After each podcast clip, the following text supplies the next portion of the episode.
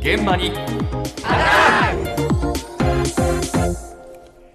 今朝の担当は田中ひとみさんです。おはようございます。おはようございます。昨日の夜、台風18号が発生しまして、今後の進路がまた心配なところなんですが、はい。台風といえば先週末の台風15号、静岡県の一部に大きな被害が出て、まだ復旧が終わっていない状況のようなんです。ねはい。ということで今回は、大規模な断水など、特に大きな被害を受けた静岡市清水区の状況について取材しました。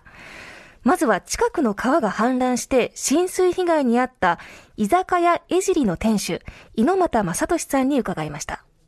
泥水が入ってきちゃって、お座敷も全部ダメになっちゃった。畳がね、水吸っちゃっても、入り口のガラスも割れちゃったし、トイレのドアとか、あとは便器も浸水しちゃって、もうショーケースと製氷機も全部ダメになっちゃった。結局、油があるんですよ。廃油っていうんですかね。あの、調理で使う揚げ油ですか。と水が混じっちゃったんですよ。この浸水してきた泥水が。で、床がもう油まみれ。もうとにかく水切りでかき出しちゃうとか、うん、もうとにかくデッキ橋でこすって、あとはもう乾くの待つしかない。今一番困ってるのは、とりあえずもう川の、川のそばの大型ゴミです。壊れたものを全部こう課題とか脇に捨ててあるんですよね。冷蔵庫とか電子レンジとか廃棄物が置いてあるような状態。もう広範囲にも泥がもうあるから、結局それが乾いて舞っちゃうから、どんだけ掃除しても掃除しても入ってくる状態。それは片付かないことにはもう砂ぼこりが入ってきちゃって、床の掃除ができない。いや、大変だね、この話は。そうですね、えー川沿いの居酒屋なんですが、はい最大80センチ浸水してしまったということなんです。えでというのも、近くに巴川という二級河川がありまして、これが、あの、被害をもたらしたということなんですが、今、水は引いているようなんですが、泥水をかき出した状況だということでえーした。油まみれになっちゃってるっていうのはね。油と水が混ざって、はい、こびりついて今乾いているようなんですけれども、で、発生から昨日で5日目だったんですが、昨日の時点でトイレと掃除に使える生活用水は供給されていたんですが、えー飲み水としてはまだ利用することができないということで、はい、えー断水の影響はまだ続いているようです。はい。で、片付けなんかは従業員の方と一緒に進めているそうなんですが、え困っているのがお話にもありました。川沿いに出されたいっぱいの粗大ゴミと、冠水したこの道路にこびりついて溜まって乾いている土砂ーはい。ということです。この土砂、泥が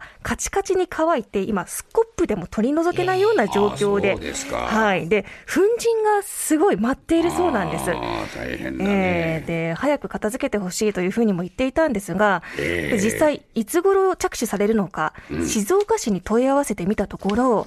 地域の自治会と調整して順次作業を進めておりますが、それがいつになるかははっきりとはお答えできないという回答をもらいました。えーはい。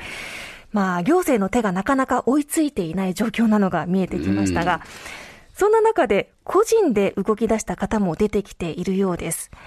訪問看護師で災害支援ナースの資格を持つ草加正美さんのお話です。高齢で日常生活の動きがちょっと大変だよっていう方に声をかけて、健康の相談をやっていきました。で、えっ、と、バイタルチェックをさせてもらっていて、お話、心配事あるっていうお気持ちの面でのフォローをさせてもらうっていうのが今日のメインになってました。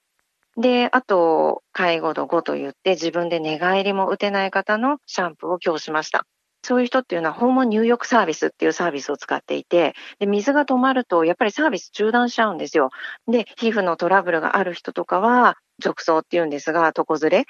で、そういうところも心配だしっていうところで入ってみたら、やっぱりお風呂入れてなくて、もうそういう人は私が今日ペットボトルでお水を流して洗ってっていうあのケアをさせてもらってます。独居の一人暮らしの高齢者の方がええ。孤立してしまっているような状況も生まれていると。これ、草加さんは何、はい。えー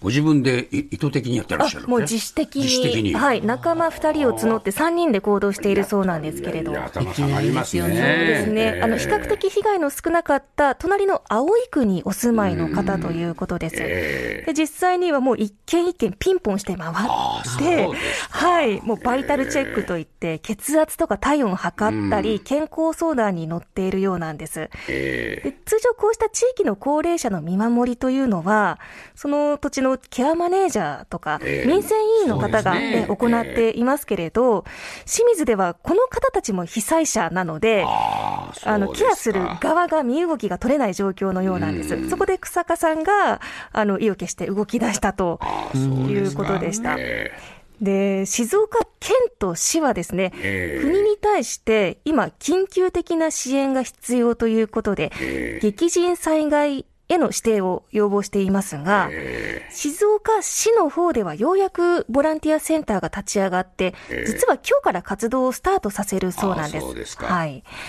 では実際にこの被害を受けた住民の方たちから、こちらのボランティアセンターにはどんな要望が寄せられているのか。静岡市社会福祉協議会ボランティアセンター清水の風間努さんに伺いました。あの、水を運んでほしいと。例えば、高齢者の方で自分で水が運べない給水車は、あの、あちこちに設置されてるんですけれども、そこにも行けないから、水を運ぶお手伝いをしてほしいという要請が結構たくさん、あとは大きいところですと、泥のかき出し対応ですね。まあ、お掃除して人が住めるような状態に戻すということ。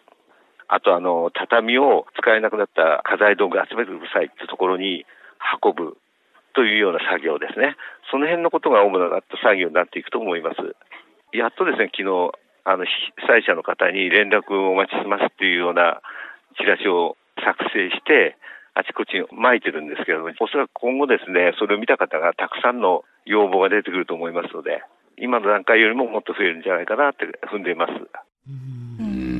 こちらの災害ボランティアセンターが設置されるのは3カ所ということで、ええ静岡市の葵区、駿河区、清水区の3カ所。でこうした要望に応じて民家の清掃ですとか、えー廃棄物とか土砂の運搬などに協力してもらうということです。えボランティアの希望者の方は今、市のホームページから専用フォームにアクセスして申し込むことが可能なんですけれど、えあの、コロナの感染対策もこの時期ありますので、ええ静岡県内に住んでいる方が対象ということです。はいえ。で、昨日までに200人を超えるボランティアの登録があったそうなんですが、ええ今後も随時募集をかけていきたいということでした。